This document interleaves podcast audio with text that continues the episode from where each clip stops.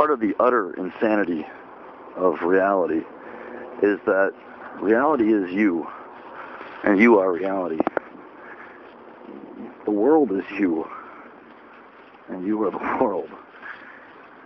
You come from it. It's your consciousness. And it's all an extension of you.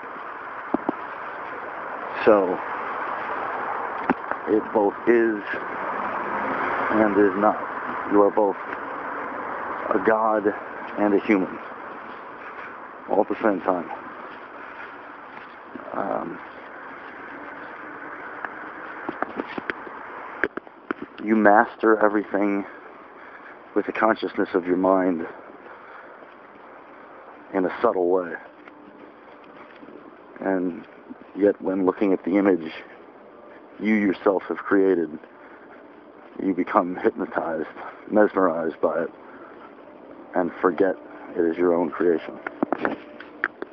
And the world forgets as well that you are its creator.